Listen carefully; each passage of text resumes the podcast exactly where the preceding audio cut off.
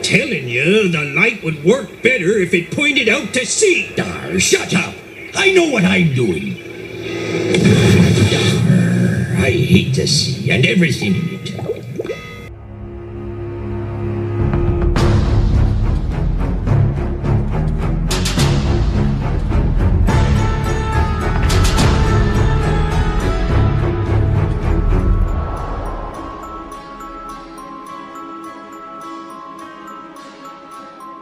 Welcome to Welcome to Storybrooke. I'm Max, And I'm Tina.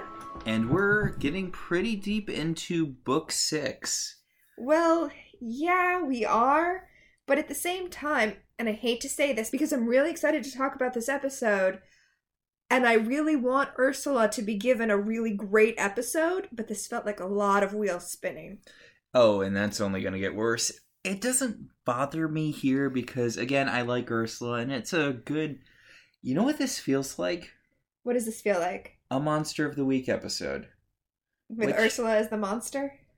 Sort of, yeah. It's, It's, a it's a fairy tale of the week episode, like we used to have in season one. yeah, where it does contribute to the overarching plot, but not really in a way that advances that plot very much. Sure. But this is not season one. This is season four, episode 16 Poor Unfortunate Souls, or. or book six, uh, Cheaper by the Coven. And we are about to lose the Jonathan from our trio. You think Ursula's Jonathan? Yeah, Interesting. Ursula's Jonathan, uh, Cruella's Warren, Definitely. and uh, Maleficent is Andrew. Okay, it's not fair to make anyone be Andrew. But it's Maleficent. She's blonde, she's super gay, and she's the only one who sticks around, sort of. Oh, fuck, that works. Yeah. All right, let's get into it. The previously on reminds us that Henry found a picture of a door in the book A portentous door. Regina's going undercover with the trio and Rumpelstiltskin. Which I still don't understand. Like, She's the natural choice, though. I mean, I know you suggested Emma, but they really would have no reason to trust Emma. oh, you misunderstand my objection. All right. There's no justice in Storybrooke. What kind of evidence do you need? Just kick them all out. Oh, yeah, that's a pretty good point. Will Scarlet must be so pissed this whole episode. They threw him in jail for breaking into the library and cuddling a book. Now, to be fair, does he really know what's even going on in the rest of town? He's pretty busy boning Belle. Mm, Yeah. Yeah. good for him. Yeah. And you know what? Good for Belle. You know, I actually have some stuff I like about Belle this episode. Weirdly enough, this is, I think, the most healthy relationship we've seen in this show. And it's all her giving him giant pieces of cake and then having sex with him. I mean, she just gave him that cake once. It was a really big piece of cake, though. They're definitely having lots of sex, though. So, the opening image is Ursula. Okay, it is. And can I say that Ursula has. Can, can we talk about Ursula's tentacles? She has more than the two now. Well, but she only has three. They're getting there. And also, she we won't see her have three in the episode. She'll only have two in the episode. When really, I was thinking about it, she should have four. Hmm. Like, we can assume her arms and legs are tentacles. And then she should have four more, right? Okay, yeah, I can see that. She does reference having eight limbs later in the episode. Right? So, we open in the past on Hook's pirating vessel. The, the good fuck? Yes, the good fuck. The Jolly Roger. Uh, when suddenly we're reminded of the fact that Hook used to work for Peter Pan delivering food to Neverland. Yeah, he brought sweets from the real world to Neverland. Pan had enchanted his boat so it could go between realms, and he could go out, he could return to the enchanted forest so he could get sweets to bring back to the Lost Boys because someday Pan was going to tell him how to defeat the Dark One. Okay, was this just an extra dick move on Pan's part? Because we know he controlled reality in the island and could make food. Yes, but also because we needed Hook to be in the enchanted forest for this bit. Yeah, and it needs to take place around the time when he probably wouldn't have been. Maybe. Well, I mean, how Okay, so it needed to take place when he was being a villain, but Mila wasn't around. And after that, he was in Neverland, basically. Yes, exactly. But also, part of him being in Neverland was he didn't age, so he must not have made these journeys often. I guess. Or immortality stuck around the ship when he. Uh, uh, It's like it's like a death Servant in in Discworld. Albert. How he has just a few minutes left on his timer, and whenever he leaves the underworld, he like spends a couple of his minutes. Hmm. Hook ages a couple of minutes every time he leaves Neverland. I'm He- just I'm just saying, in a hundred years, he couldn't have been making that many voyages. He's chastising Smee for eating some of the uh, sweets they're bringing over, which. Well, it's just it's just an excuse for him to give exposition about what they're carrying and why. mm, yes. So Smee's doing a good job then. Yes, Smee is providing the opportunity for exposition. But this exposition is interrupted by what is almost but not quite uh, Ariel's generic song from Little Mermaid. Ah, that one. Yeah. The weird thing is, it's really, really close to that. Like, it sounds like it's going to go into that, but then it kind of changes near the end. Well, that has to have been a deliberate choice. It's not like they couldn't license it. Exactly. Like, they own that song. Well, and also, as we'll discuss in this episode, they're going to make good use of Fathoms Below. So they definitely could have. I think they are specifically distinguishing between the mermaid that is making this music and Ariel. But the. It's so funny, you know, um Jodi Benson is so amazing. Jodi Benson who voices Ariel in the cartoon. Mhm. Fun fact, she also voiced Aqua Girl in Batman Beyond, which was, you know, a little winky nod thing there. I do love that. Anyway, she's great. She probably has one of the best singing voices of any of the Disney princesses. Mm. So when I was checking out Little Mermaid 3, Ariel's beginning, I thought, oh, Jodi Benson's song will probably be good. It is not. I am here to tell you, it is not. Although her voice is. Her voice is still good. The song is just terrible. Yeah, it's. Nothing against Jodi Benson. Yeah, not to not to throw Paige O'Hare under the bus, but if you listen to any of the Beauty and the Beast midquels, you can tell that she's spent much of her time smoking or Oh, doing something. interesting. Yeah, her voice is definitely different as Belle now. Maybe she just decided she didn't want to bring it for a movie that was about. Evil Tim Curry piano. Okay, you make it sound cool when you describe it that way. But yes. Hey, Bernadette Peters is in that movie. I can make that movie sound so much cooler than it is. God damn, why isn't that movie amazing? It's about Bernadette Peters as a uh, haunted angel fighting Tim Curry, an evil pipe organ. And it is the worst thing ever. God damn it. Oh, Oh, anyway, also, there's another midquel, which is, I think, one of those ones where, you know how Disney used to do that thing where they'd attempt to do a TV series, and if it wouldn't get off the ground, they'd just smash four of the episodes together into a movie? yeah. Yes. They did that with Atlantis, which. I, I didn't really like the original Atlantis movie. Did you see it? I did. I like the original Atlantis movie. Or Stargate the cartoon.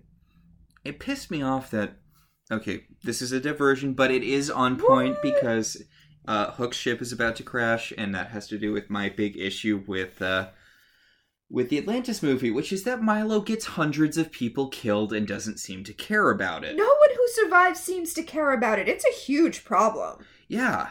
Yeah and these are supposed to be we're supposed to be like haha it's so funny the french guy's a mole and making fart noises or whatever. And it's like yeah hundreds of people died. We saw hundreds of people die. Like why are we supposed to care about comic relief i'm sorry atlantis pisses me off and i know it was disney trying to do a more adult thing No, no, I understand that part pissing you off. Absolutely. I, I like other parts of it though. i like Kida Well, of I course. think Kida should have got because Cree Summers is amazing, and she should have got her own movie. Well, just the character design alone is incredible. I mean, oh. now I know this was a diversion and a diversion on top of a diversion, Hmm. but bringing up The Little Mermaid 3 Ariel's beginning is actually very relevant. Yeah, this episode cribs heavily from that, which Is weird? it's a very odd choice because okay, so I don't know how familiar you are you are with Disney sequels, but they're generally not good. Yeah, no, I mean, there's a reason straight to video is a phrase and not a flattering one. And Or I guess, I guess as the kids are calling it, direct to DVD. Or what's the what's the streaming version of that? Netflix only? I guess, yeah. But the third Little Mermaid movie, A, you can't be three and a prequel. That's not how numbers work. Eh. Wait, wait, wait. But isn't the greatest Disney straight to video movie Cinderella 3, which is a prequel, except with time travel? Ah, that's what I was about to say. It's not a prequel. It does take place during the events of the original movie, but it starts after and and it involves time travel. I I'm a sucker for any time travel story. Anyway, I think you were about to tell them the plot of The Little Mermaid 3 Ariel's beginning, It's footloose underwater with singing instead of dancing. but also it's the plot of this episode, so you don't have to. It's literally everything that happens in this episode. It's no stakes the thing cuz oh no, Triton's not letting Ariel sing. How is this going to resolve itself? The prequel to a movie that starts with Triton throwing a concert where Ariel's going to sing. Okay. Yeah, I mean, but that's a problem that all prequels have. I think you're just supposed to enjoy the ride. Just like enjoy a well told story. I meant in general, not with that movie in specific. Ah, I think the main thing prequels are for is for ruining source material. Uh, I mean, there are there is there a good prequel? um, I, I kind of like Wet Hot American Summer the first day. I feel like you can do a good prequel if it doesn't involve any of the characters from the original. Wet Hot American Summer the first day is all of the same characters played by all of the same actors 15 years later. Yes. I think that Fantastic Beasts and Where to Find Them did the right thing to do if you're doing a prequel. It doesn't involve any of the main characters, but it does take place in the same universe. It sets up things that are going to happen in the main story, but not things that are central to the main story, and it doesn't shrink the universe, which is the big thing that prequels do. Well, I don't think that's a big thing prequels do. I think that's definitely something that happens in, I don't know, random example, the Star Wars prequels. Hmm. Hey, did you know that everyone knew each other? Anyway, Anyway, once upon a time. So we hear the sweet, sweet siren song, and all of Hook's crew is transfixed, but then it stops, and Hook's like, oh, wait, rocks sailing towards them. Bad. oh wait, that was a mermaid, and our ship is totally gonna sink because remember, kids, mermaids don't just show up and have legs and be Daryl Hannah and hot. Sometimes they drag sailors to their deaths. But this little mermaid was like, I don't need to kill people. She actually realized she didn't want to. She doesn't want to kill anymore. She doesn't want to use her voice as a weapon. Hmm. And her father is not pleased that she doesn't want to use her voice as a weapon. Hi, Ernie Hudson. Yeah. Hey, we have two black characters, and the death clock is not going to go off at all. Not only that, but keeping with the theme of this season, they're both going to get their happy endings. Which, weird. Right? I mean, good. It's about time Once Upon a Time got around to actually giving a black character a happy ending. I think the closest we've got so far was Rapunzel, I who, mean, after being locked in a tower for X amount of years for no reason, finally got to see her parents after she got her brother killed. sure. Which. Okay. eh, yeah. Anyway, Ursula doesn't want to sing and lure sailors to their death, but her father, Poseidon, yes, her father, not Triton but Poseidon, played by Ernie Hudson. will only let her use her voice to kill pirates ever since her mother, who loved to sing, was killed by pirates. It's not exactly the plot of Ariel the Beginning, because in Ariel the Beginning, she's just forbidden from singing. She doesn't have to sing sailors to their deaths. Yeah. See, turns out Ariel's mom used to be super into going to the surface and singing for sailors, and then someone ran her over. Yeah, they didn't even kill her on purpose. They just crashed into her with the boat and crushed her on some rocks. Yeah. So Triton outlawed singing. And this is the same thing, except instead of Triton outlawing singing, it's Poseidon getting his daughter to use her voice to lure sailors to their deaths as vengeance for his murdered wife. He's like Batman. He's like a very specific take on Batman. Maybe a little bit. Anyway, they do an exact recreation of the scene from The Little Mermaid. As long as you live in my ocean, you live by my rules, so that we understand that this is a retelling of The Little Mermaid, even though this is not Ariel, but Ursula. Mm. Um, quick question, Max. Yes. So, we've already seen The Little Mermaid story, right? Correct. And in The Little Mermaid story, the part of Ursula was played by a disguised Regina, right? Correct. So, what exactly, and maybe this is my fault for not asking this sooner this season, what exactly did Ursula do that makes her a villain? I'm shrugging as hard as I can. Uh we're gonna get her villain origin this episode, but honest to God, it really doesn't seem like she's done anything worse than any of the main characters on this show.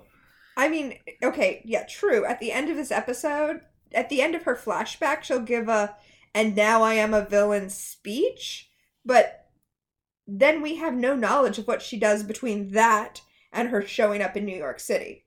We know she hung around with Cruella and Maleficent and I guess kidnapped Belle, but honest to God, she's Who hasn't kidnapped Belle? she has less on-screen villainy on her resume than Belle, who I will remind you shoved Anna off a cliff so she could get a memory necklace so she could remember how her uh How her mother was killed by orcs in front of her? yes, I'm sorry, ogres and it was a memory rock. I think we need a memory rock. Uh I think we blotted that whole scene out of our heads because it's dumb. yes, but Ursula really hasn't done that much on-screen villain stuff. Again, she's mostly been standing around in the background. I mean, she threatens people with her tentacles, but if you had tentacles, who wouldn't, right? And not to throw out the David murders people a lot card, but she's definitely murdered less people than David. Heck, at this point, she's murdered less people than Snow. So Ursula's dad is like, yeah, you can only use your voice to kill people. Get on the murdering people uh, train. And then he water poofs away and she looks sadly into the distance. This is young Ursula. Uh, yes, played by a different actress. Played by a different actress who, in what I think is a good uh, casting, does sort of call visually back to the uh, actress that they have playing Ariel on this show. Huh. Not a ton, but they do look like they could be related. Interesting. Um, and you bring that up because Ariel is Ursula's niece. Yes. Because Ursula is sisters with King Triton. Up in the Disney movie. In the Disney movie, as confirmed by the musical, uh, Ursula was Triton's sister. Now, is this confirmed in Once Upon a Time? I don't remember. See, the thing is, I don't feel like it's directly confirmed, but Ursula's dad is Poseidon. Poseidon is Triton's father. Yes. So logically, it tracks that Ariel would still be Ursula's niece in this continuity. Yeah, later in the episode, Ursula turns herself into a Cecaelia Or octopus person. and then does vow to become evil. So it would make sense that the throne would bypass her and go to her brother, her unseen brother Triton. So it all tracks really well. Honestly, this whole episode shows a real genuine love for Disney minutia in a way that other episodes of Once Upon a Time really don't. Granted, Poseidon does not refer to Ariel as his granddaughter, but rather as a mermaid, but you gotta figure he has a ton of grandchildren. Sure, yeah.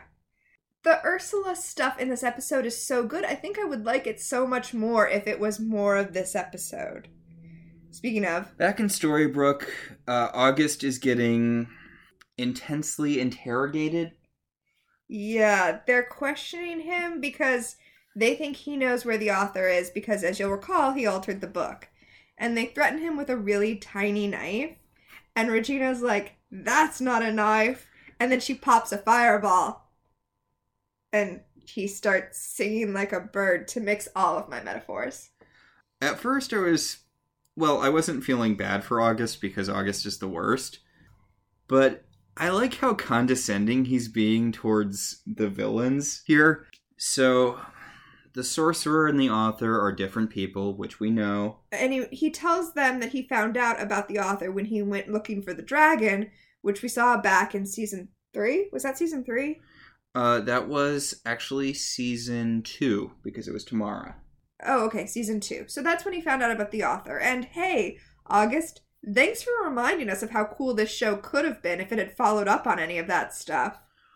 He mentions that the dragon was also looking into the author, and after the dragon died, we'll come back to that in like two seasons.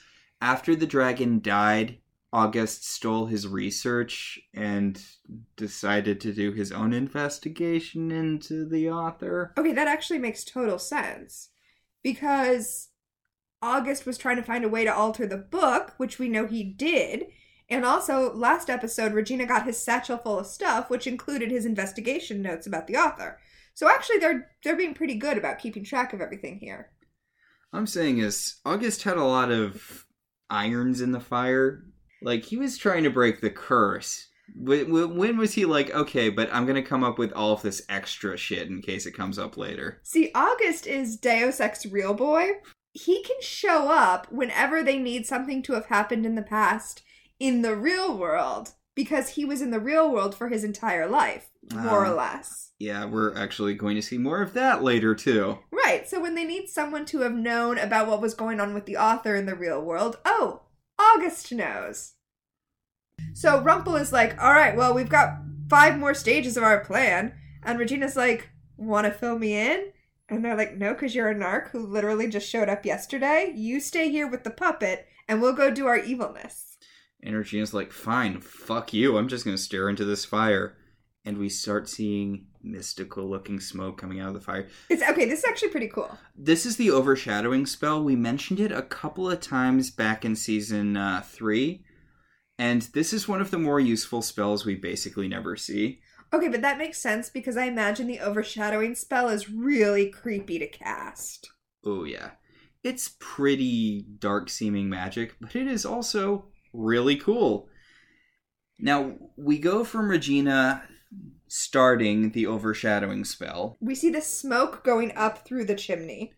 and we cut to the main group who finally finally they're they're looking for Regina. Remember she dropped uh, her BlackBerry with the tracking chip and Emma suggests, "Hey, why don't we just use a tracking spell?" You know that That super useful thing we know how to do and nobody ever does. yeah.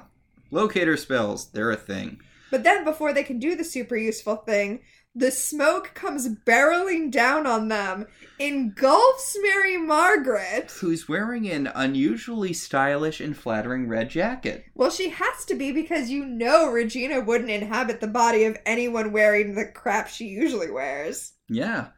So the smoke engulfs Mary Margaret, and when it dissipates, Regina is talking out of her like she's some sort of meat puppet. Oh, look, puppets are a theme this episode. Wow. Good going. It was really disconcerting to hear Regina's voice coming out of Mary Margaret, by the way. I did not like it. They did a really good job lip syncing it, though. It's very, yeah, good job, Ginnifer Goodwin. It's very, it's very well Sunk. sunk. But she tells them August is fine, but he's a full ass grown man again, and Rumple's back in town, and there's like a billion more parts to this plan, but they don't super trust me yet. Gotta go, bye. Yeah, which is good. They need to know that. And they immediately go to Gold's shop to get the dagger from Belle. And Belle's like, I don't, I, I don't have the dagger. I gave it to Hook last night. And Hook's like, yeah, no, that that super didn't happen. And then Emma has to explain the obvious to everyone, which is okay, well, clearly that was Rumple in disguise stealing the fucking dagger from you. Yeah, you'd think this wasn't a thing that happened all the time. Well, I actually kind of like this here because Belle does. Belle has this line where she's like, "Even when I thought he couldn't deceive me, he found a way to deceive me again," Which, yeah, of course he could. That's that's that's what manipulators and abusers do. But I think Emilie de Ravin, who plays Belle, has a has a firmer grasp on this whole Lacey in the background subplot because she has a look on her face like that's what attracts her to him. The fact that he can't be beaten. Even though the lines don't lend themselves to that interpretation, that's the look that Emilie de Ravin is giving it. In fact, can I just say there's a lot of really great face journeys in this episode. Like right now, like currently what I ship is Lacey Rumple. I was going to say like Belle and my theory about Lacey. Mm, That's that's my ship right now. My theory about Lacey. And I just like that this seems to indicate to me that the actress is on board with it. Like in Friends, when Lisa Kudrow and Matt LeBlanc wanted there to be a plot line that their characters were having sex just casually as friends, so they played it that way in the background of a lot of scenes. yeah. Yeah. It never became canonical, but if you shipped them, you could totally watch the shows, you could totally watch episodes and see it. So Hook says that they should have driven that dagger into Rumple's evil heart when they had the chance. And then Emma says, Oh, but then you would have been the dark one. And he's like, that's a small price to pay for foreshadowing, foreshadowing, foreshadowing. We're doing a lot of then you would have been the dark one foreshadowing in this episode. They'll do it again later. But Hook meant, Hook brings up the fact that he has a past with Ursula, and he could totally exploit that to find out what Rumple's up to, because he has the secret to her happy ending. Yep. Yep. And he tells Emma that he can return it to her because he's the one who took it in the first place. Uh, He did. He very much did. he very, yeah, he very much did, and we're going to discuss the context of that when it comes up. But I would say that her dad is also fairly to blame for this. Oh, yeah. He's not a good person either. There's plenty of blame to go around. I guess I just really blame Hook because he also took my happy ending. Because how cool would a show about a mermaid and a pirate on a ship just sailing around pirating be? I have to believe that that exists in fiction out there somewhere. That has to be a thing. Ooh, if that does exist, please tweet me a link to that show. Or or or, book, book or comic, whatever me- whatever medium it appears in. So, back at the torture cabin, Regina pulls out her ripped up and taped back together picture of her making out with Robin. And she says, This appeared in the bag of someone very important to me. And August goes, Robin Hood? We're talking about Robin Hood? Because, as gross as this might sound, August is us right here. And he's so sick about hearing the fucking Robin Hood story. He mentions that the boy might not have had his memories, but he has the boy's. That makes sense. Don't refer to yourself as the boy. That was you as a kid. I don't refer to myself as the boy when I'm talking about my childhood. Yeah, that would be creepy. Yeah. Yeah. But his childhood was like yesterday. Okay, is this a murder? Yes. Uh, no. Yes? I don't know. Because Maybe? it was definitely a murder when adult August was turned into child Pinocchio because adult August stopped existing. All of the things that made him a person were gone. Except not because he remembers everything now that he's an adult again. In fact, in fact, the fact that he remembers everything now that he's an adult makes me think that what would have happened if he had not been turned back into August is that as he grew, he would have slowly remembered what he had been doing in that time until eventually he was an adult with two sets of memories. Hmm. God, this show could be so much more interesting than it is.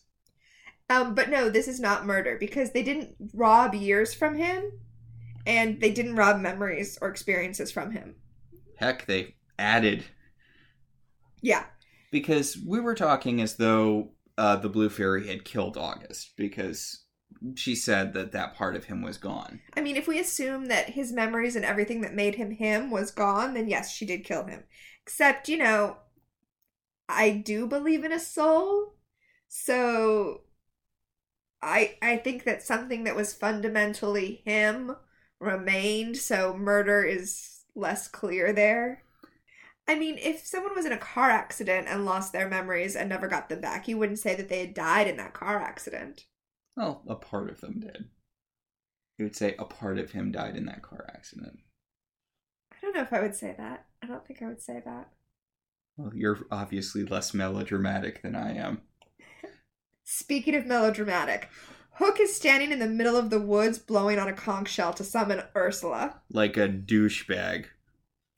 And then he does the thing where he says out loud, Where is that infernal creature? Specifically so that she can be behind him and hear him and grab him in one of her tentacles. Now, She's a lot more pissed at him than the la- the last time we saw her interact with him was when she had the flirty "Hey, Captain." Well, that's because they still wanted to play up like maybe they had sex and not like he completely betrayed and attacked her. Yeah, so now she's like, "Hey, I just remembered our backstory, and I'm gonna strangle you to death." But while she does that, she's wearing an amazing purple scaled coat. Hmm. So, yeah. Yeah, this is a good look for Ursula. Yeah, her outfit is um her outfit is purple and fake leather and um amazing. Yeah. So Hook tells her that he can return her happy ending, and all he wants in exchange is information about what Rumple's up to. And she's like, "You still have it?" He's like, "Yeah, duh, of course."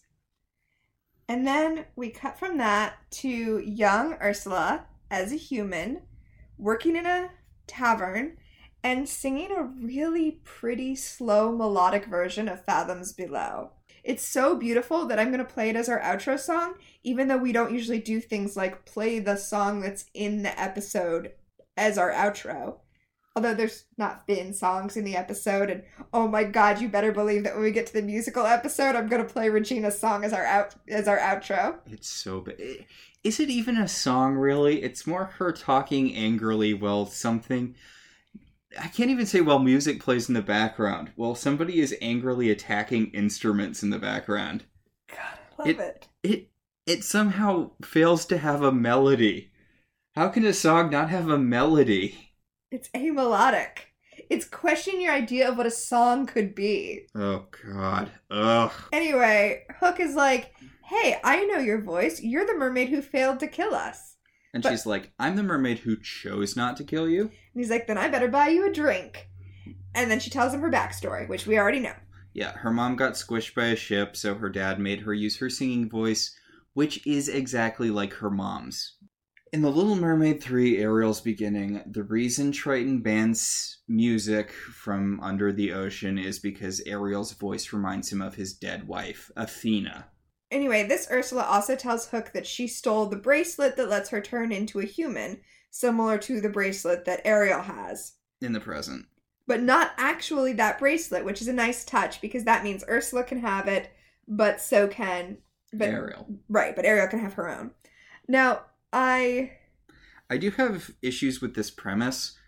Ursula is talking about how she can transform at will from a mermaid to a human person with this bracelet, and she's trying to earn enough money by singing in this crappy tavern to make her way over to her mother's favorite seaport, where she'll spend the rest of her time singing and, you know, making money like that. is your problem that she could have just surfaced at that seaport instead of here? Yeah, Or that she could take off the bracelet and swim there right now? yeah. Like, it would make sense if it was on land far away, but But then Hook wouldn't be able to take her there. Yeah. So, Yeah, it's not well thought out. Anyway, back in Storybrooke, Hook is telling Ursula that her treasure, the key to her happy ending, is on his ship, the Jolly Roger, which he doesn't have anymore, so he needs her to open a portal to the Jolly Roger. he asked her if she could still open portals or if that was an ability she lost when she went from mermaid to, uh, He calls her the monster she's become. she's just a different kind of mer person, dude. I thought that that was supposed to be deeper and meant like her in her human form was monstrous. But that would make more sense if we'd seen her do literally any bad thing. Honest to God, holding Belle hostage barely counts. And also, Hook can't really make a big thing about that because, you know, he doesn't exactly have the best track record with Belle. He shot her and he punched her unconscious. Okay, so in order to open a portal to the Jolly Roger, she's going to need something from the Jolly Roger. And Hook's like, I've got something, so I don't know why you needed that. Well, actually, I assumed he has a piece of the rigging. And I assumed that when he had that, it was because he took it when he sold the Jolly Roger, knowing that eventually he would use magic to get it back. I guess it just seems like an unnecessary plot thing because she could just open the portal and get the thing back. Yeah. I guess they don't want to make mermaid. I don't think they want to make mermaids too magical. This is why Ariel can't be a regular member of the cast because part of this show is built on how hard it is to travel between worlds, and mermaids can do it all willy nilly. Yeah, that's why they're going to get rid of Ursula at the end of this episode. Yeah, and she talks about how she hasn't touched the ocean since she was banished to this world. Okay, couple of questions. Mm-hmm. In what way was she banished? Because she can still open portals between realms, so it was probably purely a political banishment and not an actual physical banishment, right? Well, no, because she couldn't do magic in the world without magic. Except for whatever magic stopped her from aging for like 30 years. Huh. So this would be the first time she would have been able to open a portal. Since Storybrooke is the place as the, I don't know, oasis of magic in the real world. Huh. Because, see, we don't actually know what got her sent to our world or how she came to the world without magic. Yet. Do we find out later?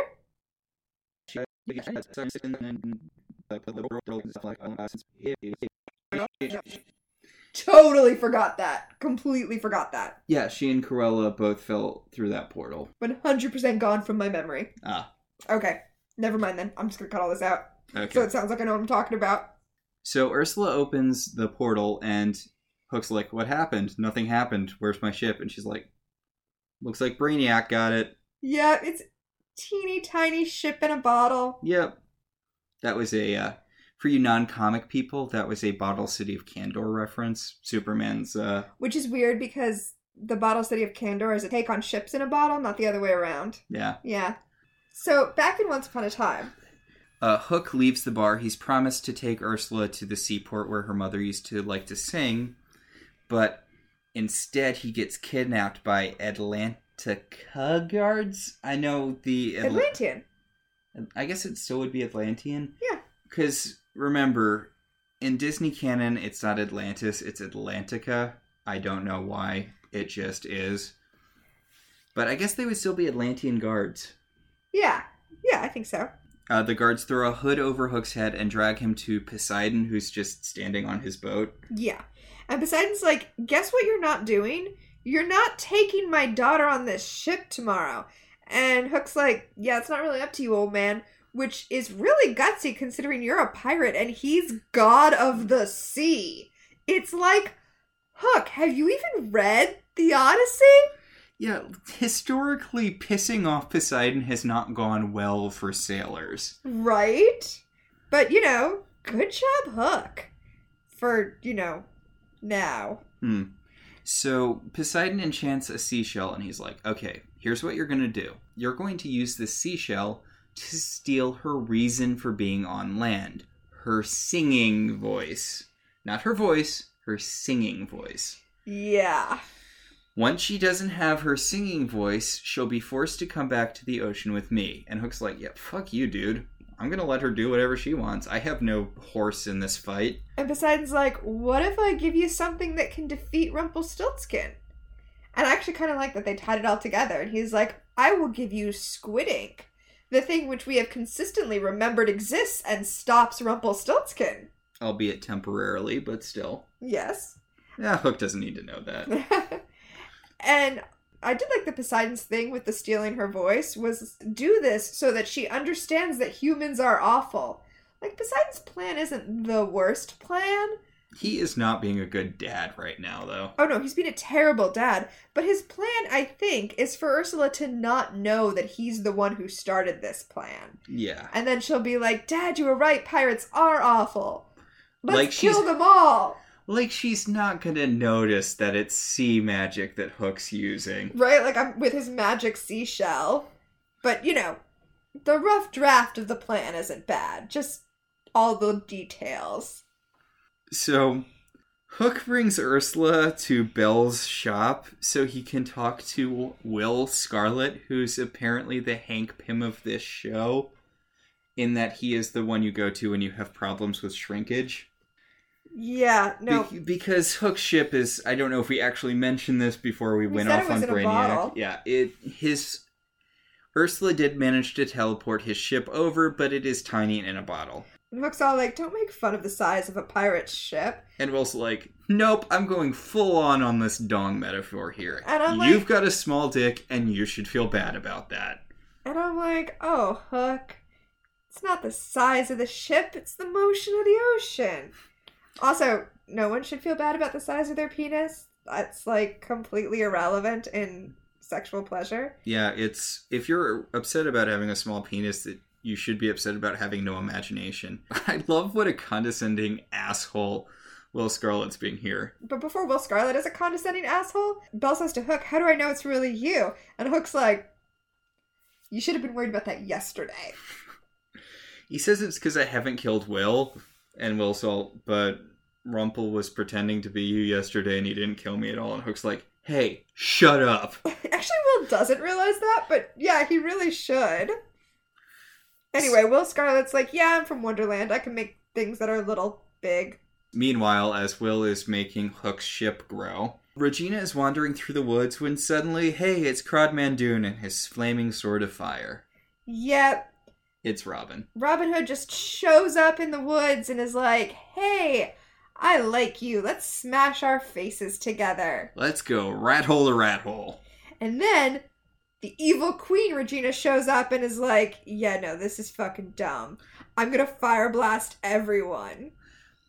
Foreshadowing? No, that was definitely foreshadowing. Anyway, Regina wakes up and oh, it was all a dream. And then Maleficent says, If you're having trouble sleeping, I have something that can help with that.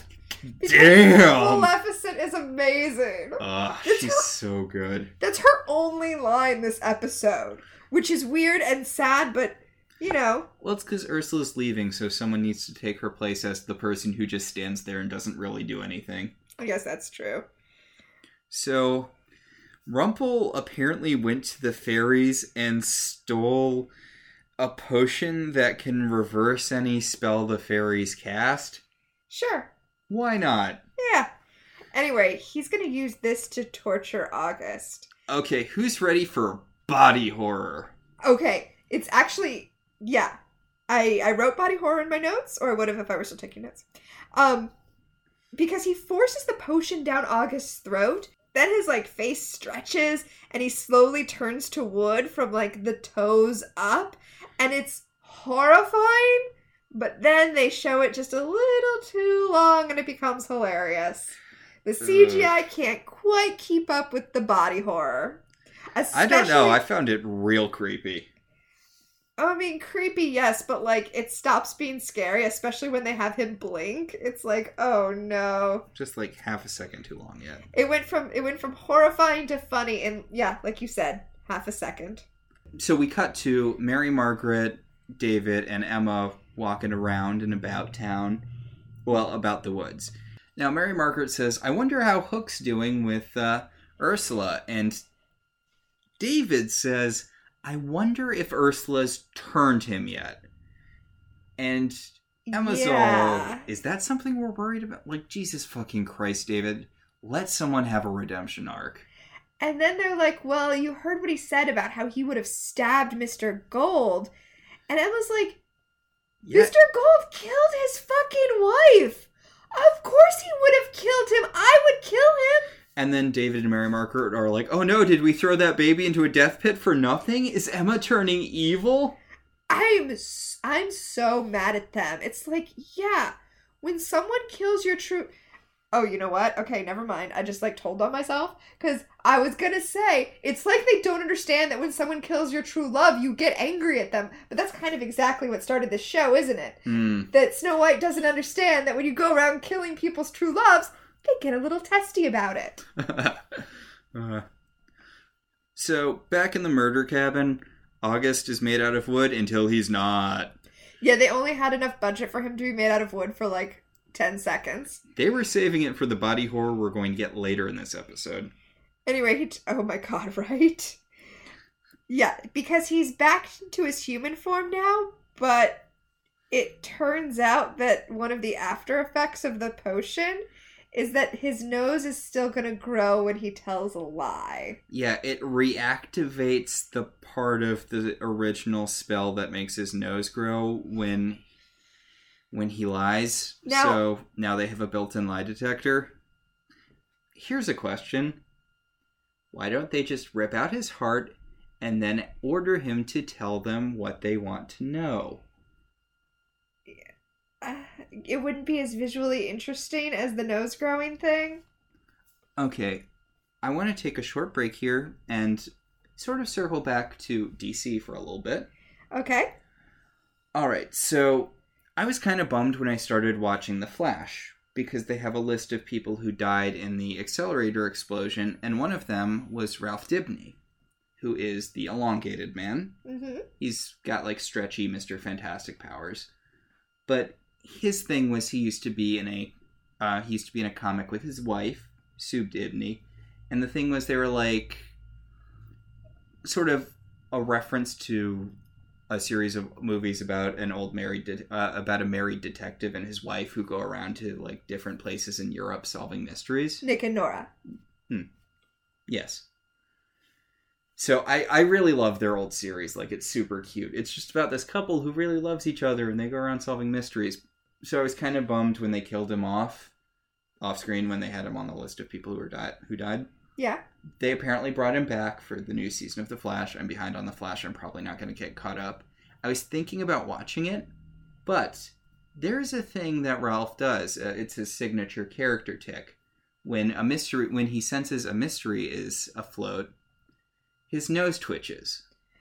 Like Samantha Stephens in Bewitched. Yeah, except it like grows kind of long and twitches Oh, because he's elongated. Okay, go ahead. because he's the elongated man. He stretches, and it's like kind of a cute thing in the comics because you know it's Oh, yeah, that's gonna be like real, real body horror in real life. as we see in this episode, because August says he doesn't know anything about the author and his nose grows. And I'm like, huh, I guess I'm not going to watch that episode about the elongated man that the Flash is doing, because that's creepy and gross. Um, yeah, makes sense. Anyway, they use this built-in lie detector. to learn that he knows something about the author. Yes. He knows that the sorcerer trapped the author behind a door, and that Regina knows about it because she has the page with the door on it, and then Regina has to, like, hustle to keep her undercover bona fides and is like, I don't know, there was a bunch of shit in his bag. I gave it to Henry. But, you know, they're satisfied. He doesn't know where the door is, but it is in Storybrooke. Mm. He doesn't do the sort of double speak you would try to do to avoid having your nose grow. Really? Does he not? I guess he does a little bit. He says he doesn't know where the door is. Yeah, I feel like that is enough double speak. And I think it didn't even need to be clever double speak because he's confident they're not going to pick up on what the deal is with the door, which is a genuinely revealing twist that we get at the end of this episode. I actually forgot about it and I was like, wow, that's actually really clever. It's genuinely cool. It's a genuinely cool idea. Yeah. And I do love how all of the villains turn to Regina and they're like, you had this giant clue as to where the author was the whole time and you didn't do anything with it. And she's like, it was in it was an illustration in a book Henry has. I didn't think about it that hard. I like that Regina's able to pull off the like, my plan is to throw fire at things until I get answers. I don't read. Even though that's really not who she is anymore, she's still able to play it up. August says that that's all he knows, and since his nose didn't grow anymore, they're like, oh, okay, well, we're done with you. And God, I am really grossed out by looking at his nose. Like, they really need to stop having that be a thing immediately. Yeah, it's horrifying. I'm sorry, Ralph Dibny. You're you're awesome in comics, but some things belong drawn. Anyway, Rumple is going to go to the Sorcerer's Mansion and start his search for the door there. And Regina offers to stay behind with the hostage, but Rumple points out she's the only person who's actually seen the book page, so she needs to go with him to the Sorcerer's Mansion. So now, August is alone with Cruella. By the way, did none of them notice or care that Ursula just took off to have this adventure with Hook? Like, no one knows or cares where Ursula is. Yeah, Ursula said that she was going to get a breath of fresh air like an hour ago and just hasn't shown back up. Yep, that's exactly what happened. Okay. Anyway, she's on the docks with Hook, and she's got the distilled mushroom oil thing. Will apparently has an oil distilled from Wonderland's finest mushrooms. She drops it. Oh my god. She drops it on. I just realized Will Scarlet is walking around with a vial of distilled growing potion? Yes, he is. He's a man that you would like to know. Yes, he is. Like, we are not going to circle back around to that, are we? Nope. Okay. Honestly, that would have been a really good that scene from uh, Civil War. If they had a big bad and Will just was like, "Oh yeah, I can turn giant." Stomp. I think it would be great if this show had comedic after credits scenes where things have like uh kind of like Rick and Morty. Yeah. Stuff that just doesn't get addressed in the show. So Hook tells her to be careful as she's applying it to his ship because he doesn't want it to get all DeviantArt in here. Yeah, he doesn't want her to become a giant squid person. Now, okay. Alternate joke, he doesn't want it to be all the end of Descendants 2 in here. Okay, that's just crazy talk because the end of Descendants 2 is amazing. Hook sort of just tosses the bottle with his growing ship into the water. Well, yeah, you don't want to be holding it while it's growing.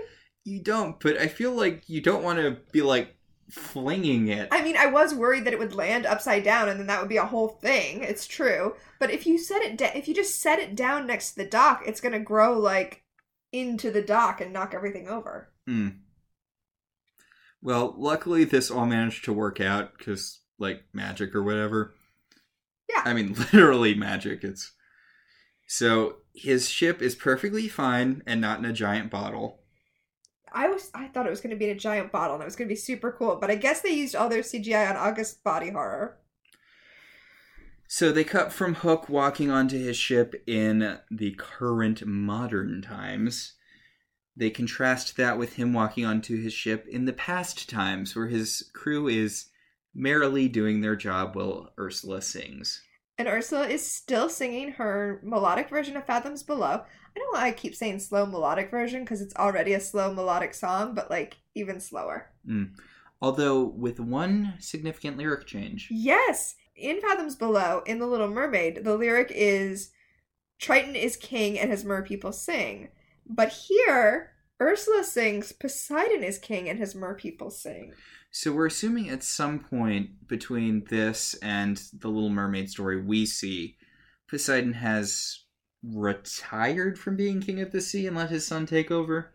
Yeah, that's let's go with that. He's abdicated.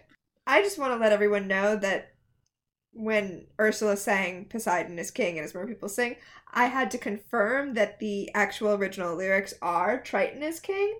So I went to the original Little Mermaid movie, and this verse is not in that movie. So I went to the Little Mermaid musical. So I've listened to a lot of The Little Mermaid today to confirm this one very tiny fact that flies by super fast. Hmm. But on the upside, Little Mermaid has a boss soundtrack. It really does. So Hook reconsiders the evil plan. He goes up to Ursula with the seashell, and she's like, "Oh, that's the seashell that si- that," and she's like, "That's the sea- that's the seashell that steals people's singing voices." I know it's a tongue twister. she sells seashells that steal people's singing voices. Oh. Anyway, Hook tells her, Yeah, your dad gave this to me to steal your voice, because, spoiler alert, your dad's kind of a dick. But I'm not going to do that. Plan B you go steal the squid ink. I sail you wherever you want to go. I kill the dark one. And then we like sail around the world being awesome pirates together. She's like, I want that show, Max. "Yeah." She's like, "Yeah, that works for me. Sounds good." Anyway, that's the plan. And then we cut back to modern day Jolly Roger. Where Hook is smelling his ship. Well, he's excited to be back inside of it. Yeah. Anyway, he goes to his safe, and it turns out that the key to his safe is on the backside of his hook, which That just Is- raises further questions. dumb. Also, we've seen his hook taken off before, and it's never been like that. So he's like, You know the deal. I hand you back this uh, thing with your voice in it, and you tell me everything I need to know about, you know. Mr. Gold's real plan. She tries to do that thing from The Little Mermaid where the singing voice comes out as this sort of yellow, green, ethereal light.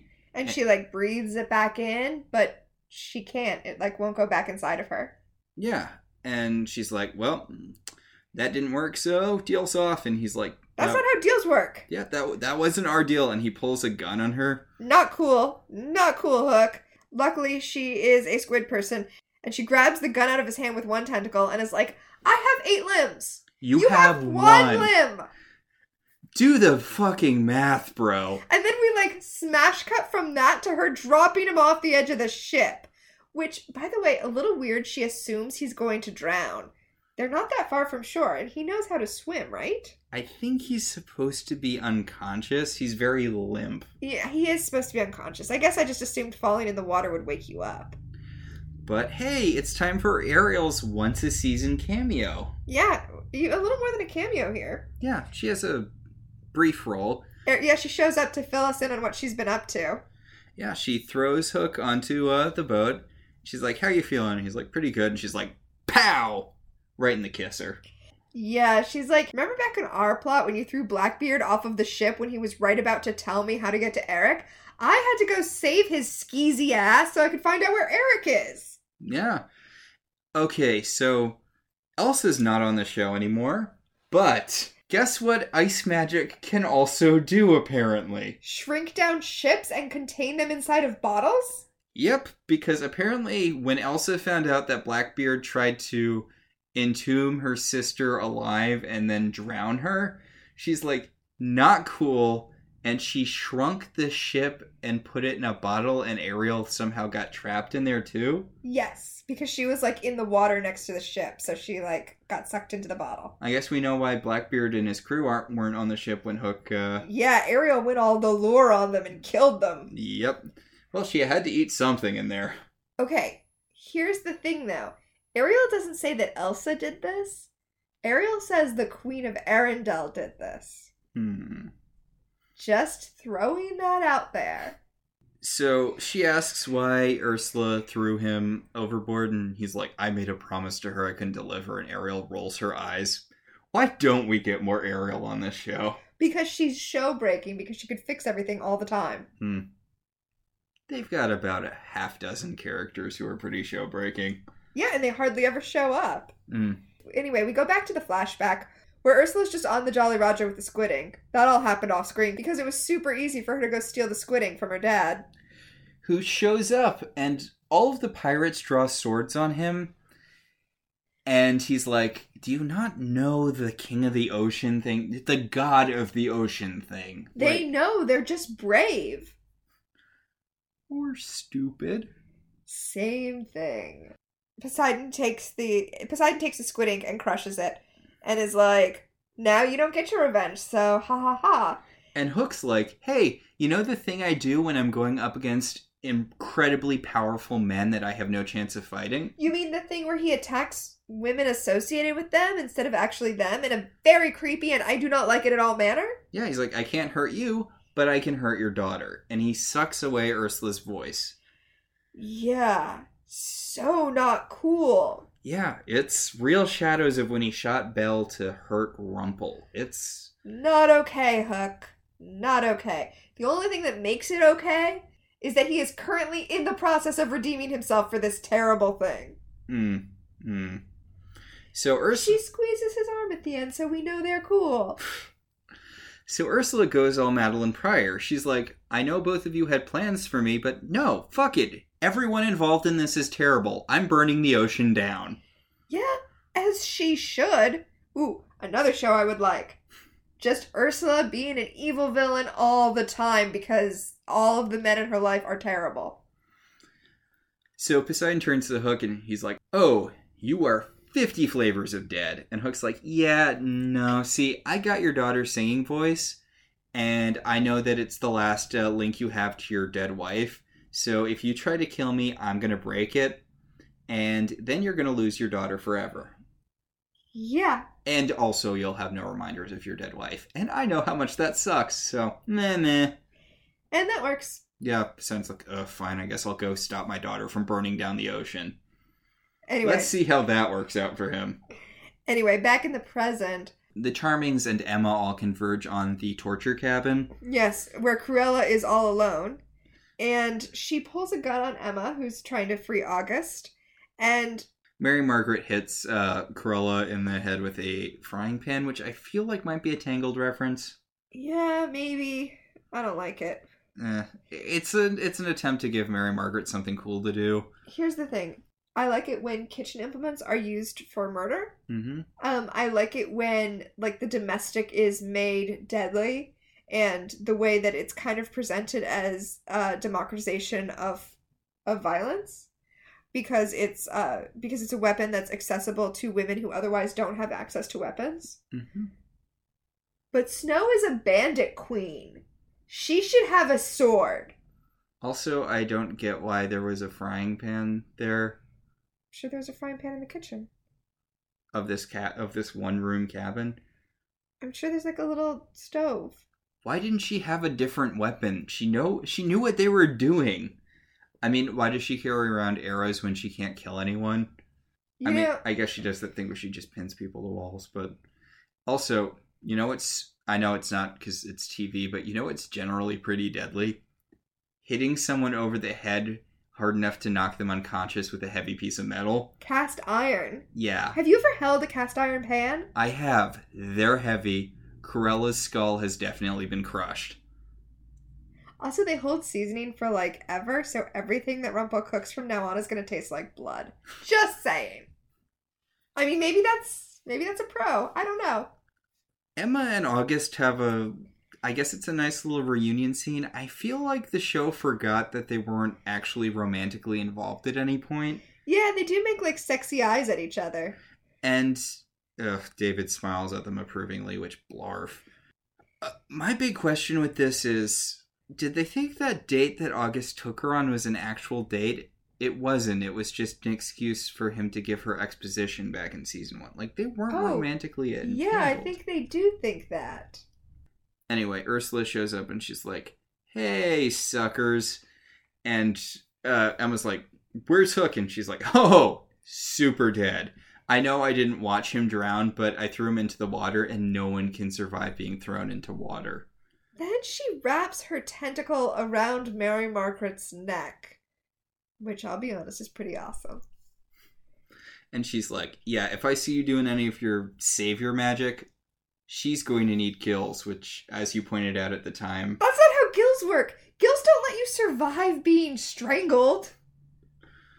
Anyway, back in the flashback, Ursula is like sitting on the edge of her pool being all upset because of everything that happened.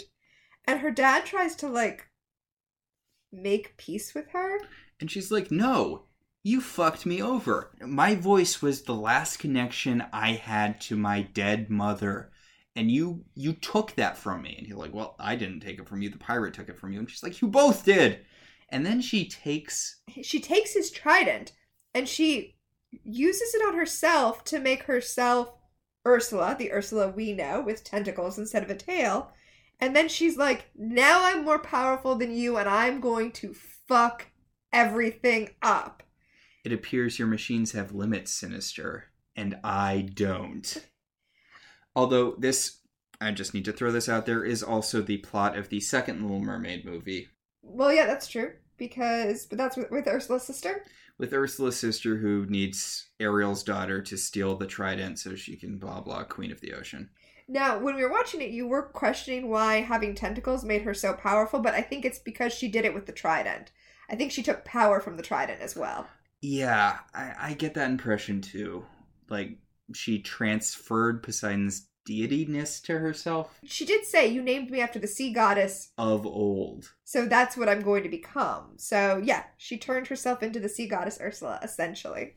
Yeah, she got a power upgrade. So back in the present, Ursula's like, "Yeah, I'm not going to get my happy ending without the author. I've discovered that, and you know, So now, fuck all y'all." yeah. And then Hook shows up, and she's like, Oh my god, I totally thought I killed you. And he's like, You're really bad at murdering people because you're not a villain. I know why the voice didn't go into the, uh, why you couldn't get your voice to return to you. It's because you weren't the one who created the shell. This guy did. And hey, look, Yeah, it's her dad. Her dad shows up, and he says that Ariel went and fetched him. he describes her as a young mermaid. She's his granddaughter. I mean, we we declare. Yeah, I guess he, I guess he didn't want to complicate up the plot anymore by mentioning that. Or maybe he has a million granddaughters. I just read uh I just started reading The Merry Spinster by Daniel Ortberg, and his version of the Little Mermaid tale has has the King of the Sea having so many daughters that he doesn't even know them all. I want to read that when you're done with it. Oh my god, it's so good and terrifying as well. Good and terrifying. So her dad shows up and he's like, "Yeah, the uh, you know Ariel told me I should show up here, and I don't care that you're super evil now. I feel really bad about what I did, so I'm giving you your voice back. Don't feel obligated to not be super evil anymore if that's what you choose. I just want to make up for that horrible thing I did to you." That's the way you make amends. You show up, you make amends, no expectations, you get the fuck out. Yeah, and he's like, "Okay, now that I've returned your voice to you, I'm, I'm gonna leave. I'm gonna let you be you." And she's like, "No, you know what? I just realized whatever. I miss you. I don't. I'm really not that into this evil thing. Let's just go rule the sea together." And then the two of them get to go off and have their happy ending together. It's great. I'm so glad Ursula got a happy ending. Yeah, she's the only person who deserves one in this show. And you know what? I'm not upset that we're done with Ursula either. And I think that's because she actually got a full arc with a happy ending, unlike, say, Sleeping Beauty and Philip. Yeah, they just got dropped. It was like, oh, and she's pregnant, and we're not in the show anymore. All right, and then this then the scene happens with Hook and Emma. where Hook's like, well, Ursula got her happy ending, but remember, we haven't addressed the fact that I'm a villain and I'm not gonna get mine. And you're my happy ending, Emma, so something bad's gonna happen to you because that's what happened. Okay, help me out here. Is it just because I'm aromantic that I find this scene super skin crawly, or is it like normal to find it skin crawly? I found it creepy too, but uh, I don't know. I feel like it's intended to be romantic, and I can see that being romantic, but I also find it very off putting when people tie their entire identities to a single other person. Okay, I definitely don't like that, but I also don't like the thing where she's like, "Wait, so you think you found your happy ending? What is It it?" me? Yeah, no, I hate it. I hate it so much. And then they slow kiss, and I die a little inside. I mean, they're fine. It's fine. We're fine. It's all fine. So, meanwhile, uh, Regina, Maleficent, and Rumple have checked literally every door in the Sorcerer's Mansion. Yeah, off screen, we didn't see any of that. We just see them coming back from the mansion and being like, well, that didn't work. And Cruella shows up and is like, yeah, the good guys showed up and busted August out. And Rumple's like, You had one job. And she's like, And I also have dog controlling breath. What was I supposed to do? Yeah, it's not like she could have just shot them. Mm. Mm. Says it's not my fault. There was a mole in the organization, and I know who it was. And then the camera pans ominously to Regina, and Cruella is like, Ursula, the person who's been gone all day, Yeah. So that that was a gimme for Regina. right? She's like, yeah, she circumvented us to get her happy ending on her own, that bitch. So I would say, doesn't this prove that you can get your happy ending without the author if you're a villain? Except Ursula wasn't really a villain at any point. So that we've seen. that we've seen. She could have killed lots of people off screen. So Ursula's on the docks with Hook and her dad, and as her dad walks into the ocean, she turns her into Hook and she's like, "Okay, you know what? A deal's a deal. So the author can't just change people's endings around willy nilly in this world. What he needs is It's really dumb. Okay, what's happening right now is really dumb. But just like buckle up, go along with it, enjoy the ride. It's like the plot on a roller coaster, you know? Like how Universal Studios tries to give their roller coasters plots. Don't worry about what the plot is, just enjoy the roller coaster. this is the end of season 5 of Charmed. In order to change the balance between good and evil, you need to do something that will shift that balance. In order to give villains a happy ending, he uh, Rumpel needs to corrupt the biggest source of good on the show, Okay, but the savior. Okay, but it's not about the balance between good and evil. It's that in this world, the savior has more control over the plot than the author does. Well, it's because the savior broke the story. So if if the savior is corrupted to be evil, then evil people like the happy endings follow the savior. She's the one who brings the happy endings. So if you make her evil, then evil people will get happy endings. Right, now she's good, so good people get happy endings. Whatever. Just enjoy the loop de loops. Don't worry about it. the plot of this season is going to be Rumpelstiltskin trying to turn Emma dark, even though David and Mary Margaret made sure that she wouldn't become evil by throwing a baby into a deathbed. So Regina goes back to the char apartment where he's hanging out with his moms. There is a cute little scene with Emma and Regina here where Regina talks about needing her help with a dream she had about Robin Hood. Robin Hood. Yeah, she tells her the dream, and Emma's like, okay, that's like really easy. Psych 101. You're worried about your evil past. And Regina's like, no, no. See, I get the feeling that. I get the feeling that it wasn't about. The evil queen didn't represent my evil past. She was trying to stop me from hurting Robin. Yeah, actually, I like this because I really don't think the writers knew what was going on at this point as far as what's going on with Robin right now. But the idea that that was not a vision of her evil self being evil, but rather her trying to protect Robin, and she envisions her evil side as the part of her that's strong. Yes. And he is, in fact, in danger right now. So, so it all tracks. Yeah. So she asks Emma to find Robin in the world without magic. Didn't they give him a cell phone? You'd think they'd give him a cell phone. They probably told him not to contact them. I'm just thinking neither him nor Maid Marian had any memories of the real world. They probably could have used a helping hand. They are They're pro- so lucky they survived out there. Yeah, I was about to say, how are they not both dead right now? Well, we know how. Yeah. So August just sort of semi conscious on the couch, and Regina's like, So, do you actually know anything about this door? And he's like, Yeah. I I said the door is in Henry's book. Yeah, it's not a picture of the door. The picture is the door. The author is trapped in the book. And it's that was a genuinely good twist. That is a good ending. That, you know what? Once upon a time, that's a good enough ending to go out on. You earned it. Okay, so this was definitely a wheel spinning episode.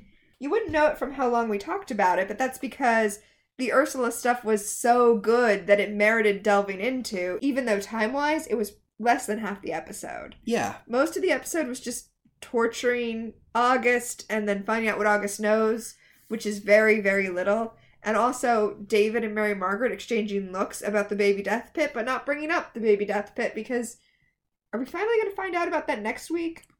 God only knows. I mean, I guess we could know if we looked into it, but God only knows. So, I, I still I would stand by this episode. I think it was I think the Ursula plot was strong enough to carry the puppet torture plot. Yeah, yeah. I mean, that's not to say I wish the ratio hadn't been different, but Mm. yeah, it was a decent episode. Yeah, I would even go as, so far as to say it was good. I wasn't actively resenting it. So let's talk about things that were taken directly from Disney movies. Okay, we have the voice stealing seashell. Yes, we have the part where Poseidon literally gives the same lines to Ursula that Triton gives to Ariel. We have songs. Well, well, we have a song from partially from the movie and partially from the musical. Fathoms Below. Mm-hmm. And the entire plot of The Little Mermaid 3, Ariel's beginning, Mm. where her mother was killed by a pirate, just as Ursula's mother was killed by a pirate. Though she was smooshed by one. Well, I mean, he doesn't say how she died. Yeah, I guess a pirate ship could have accidentally ran over her. Well, she was trying to save a music box. I don't think there are any other direct references. Uh, well, there was Pinocchio's nose growing. Oh, of course, the body horror. Yeah. But yeah, I think that was about it.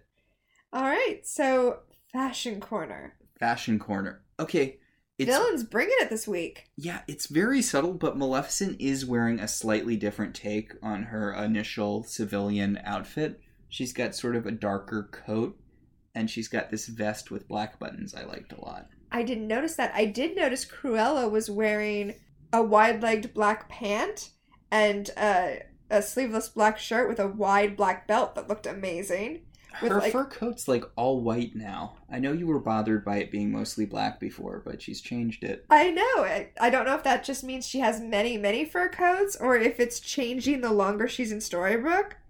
Also, she has these amazing uh, jangly bracelets and lots of uh, flapper flapper inspired necklaces. Uh, Mary Margaret was wearing a very nice red coat, which I don't think is something she's ever owned before. Yeah, and uh, of course Ursula's purple leather jacket with uh, purple leather scale looking jacket was a thing to behold. Yeah, Yeah. lots of good fashion.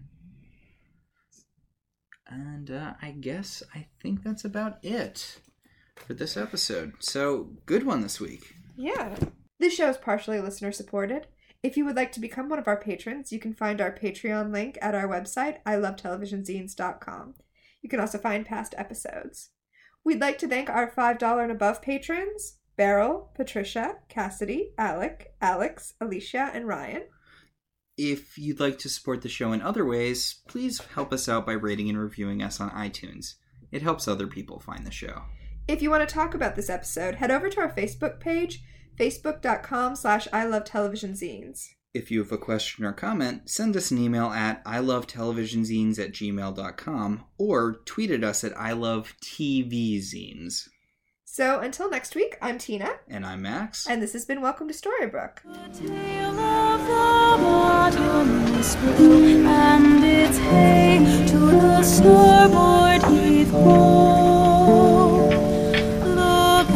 out, let a mermaid be waiting for you in mysterious fathoms below. Mysterious